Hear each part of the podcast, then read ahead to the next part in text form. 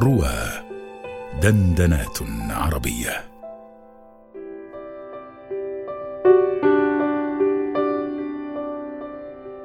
الزواج ليس عرسا يقام لأيام ثم ينتهي هناك. ولا النشوة الأولى بشعور الدخول لعالم مزدوج. ولا هو ذاك الخيال بأيام بيضاء لا تشوبها شائبة المشكلات والخلافات. وإنما هو مشروع قائم بذاته يبدأ بقلبين وينتهي عند أمة كاملة لتكون بداية النهاية. تأملت علاقات الزواج الناجحة تلك التي دامت عشرين سنة فما فوق. وجدتها قائمة على أساس التكامل لا التماثل أو التطابق. تماما كنظرية القفل والمفتاح.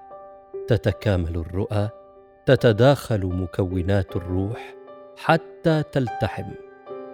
تكمل فكرته فكرتها وشعوره شعورها.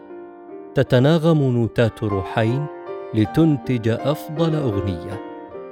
ويصنع من أيامهما المشتركة أفضل قصة.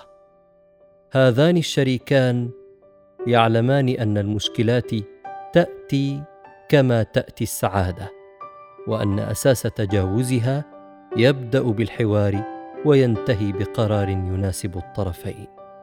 الزواج مشروع بناء تبني شخصا تسعد روحه تذيب آلامه في قالب نفسك ويبنيك شخص ويسعد روحك ويذيب آلامك في قالب نفسه. هكذا يجب أن تكون علاقة الزوج بزوجه. بنظري للزواج الناجح أربع أسس. أولها فهم خريطة قلب الشريك المقابل.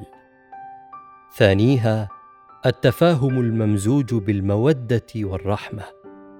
ثالثها التنازل عند الحاجة بقدر لا يعرضك للإهانة. ورابعها المشاركة والحوار.